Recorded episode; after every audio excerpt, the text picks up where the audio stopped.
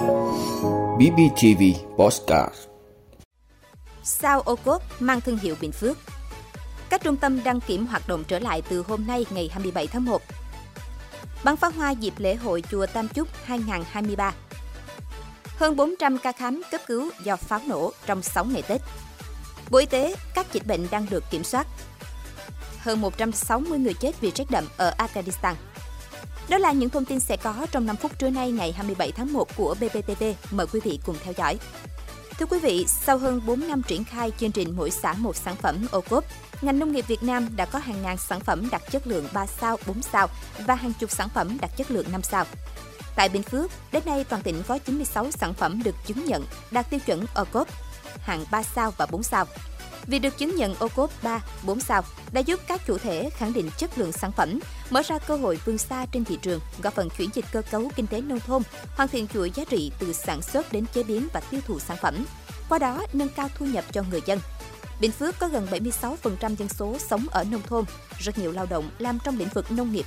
Nông nghiệp đã giúp ổn định cuộc sống phần lớn người dân nông thôn, là nền tảng phát triển kinh tế xã hội và ổn định chính trị, tạo tiền đề công nghiệp hóa, hiện đại hóa, Việc nỗ lực để sản phẩm đạt chứng nhận ô cốp là cơ sở nâng cao đời sống người dân, đồng thời là giải pháp, nhiệm vụ trong thực hiện chương trình xây dựng nông thôn mới.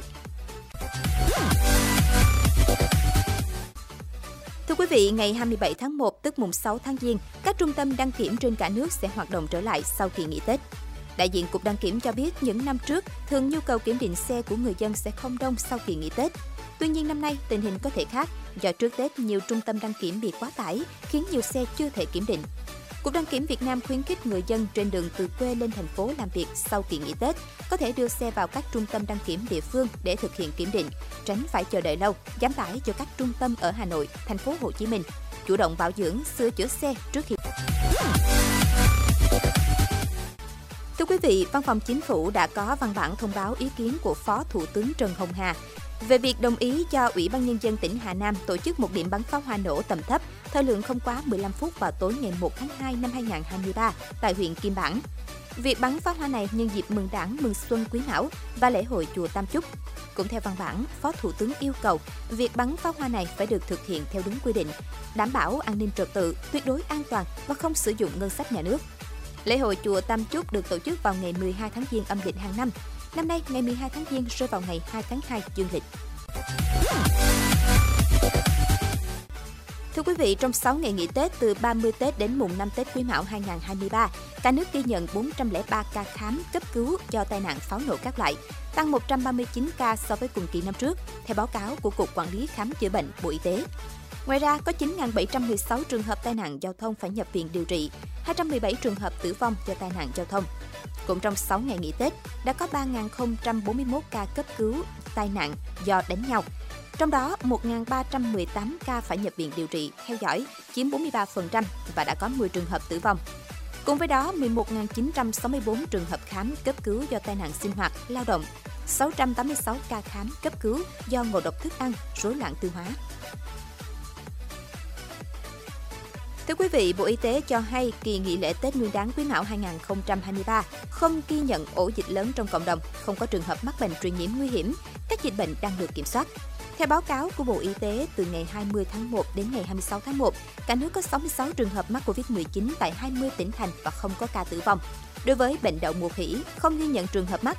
Đến nay, cả nước có 2 ca mắc bệnh này là các trường hợp nhập cảnh từ nước ngoài, được quản lý kịp thời ngay khi về nước sốt xuất huyết thêm 869 trường hợp mắc mới. Như vậy, từ đầu năm đến nay, cả nước có 6.639 ca mắc, không trường hợp tử vong, không xuất hiện ổ dịch bùng phát tại cộng đồng. Tay chân miệng ghi nhận 85 trường hợp mắc mới. Từ đầu năm đến nay, cả nước có 782 trường hợp mắc, không trường hợp tử vong, không có ổ dịch bùng phát tại cộng đồng. Bệnh sởi cũng thêm một trường hợp mắc mới. Từ đầu năm 2023 đến nay có 5 trường hợp sốt phát ban, nghi sởi, không ghi nhận trường hợp tử vong. Bộ Y tế đánh giá các dịch bệnh đang được kiểm soát, không ghi nhận ổ dịch lớn trong cộng đồng, không ghi nhận trường hợp mắc bệnh truyền nhiễm nguy hiểm.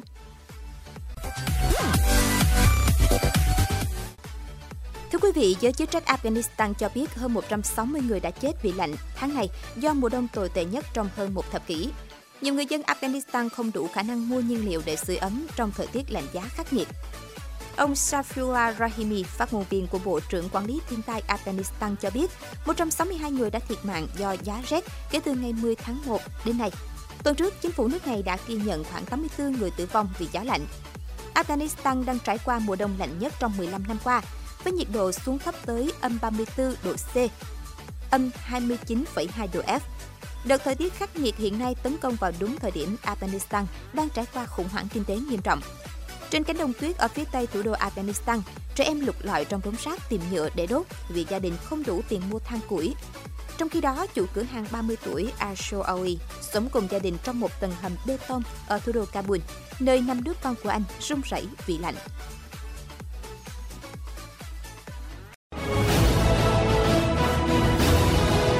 Vị đã luôn ủng hộ các chương trình của Đài Phát thanh truyền hình và báo Bình Phước. Nếu có nhu cầu đăng thông tin quảng cáo ra vặt, quý khách hàng vui lòng liên hệ phòng dịch vụ quảng cáo phát hành số điện thoại 02713 887065. BBTV, vì bạn, mỗi ngày.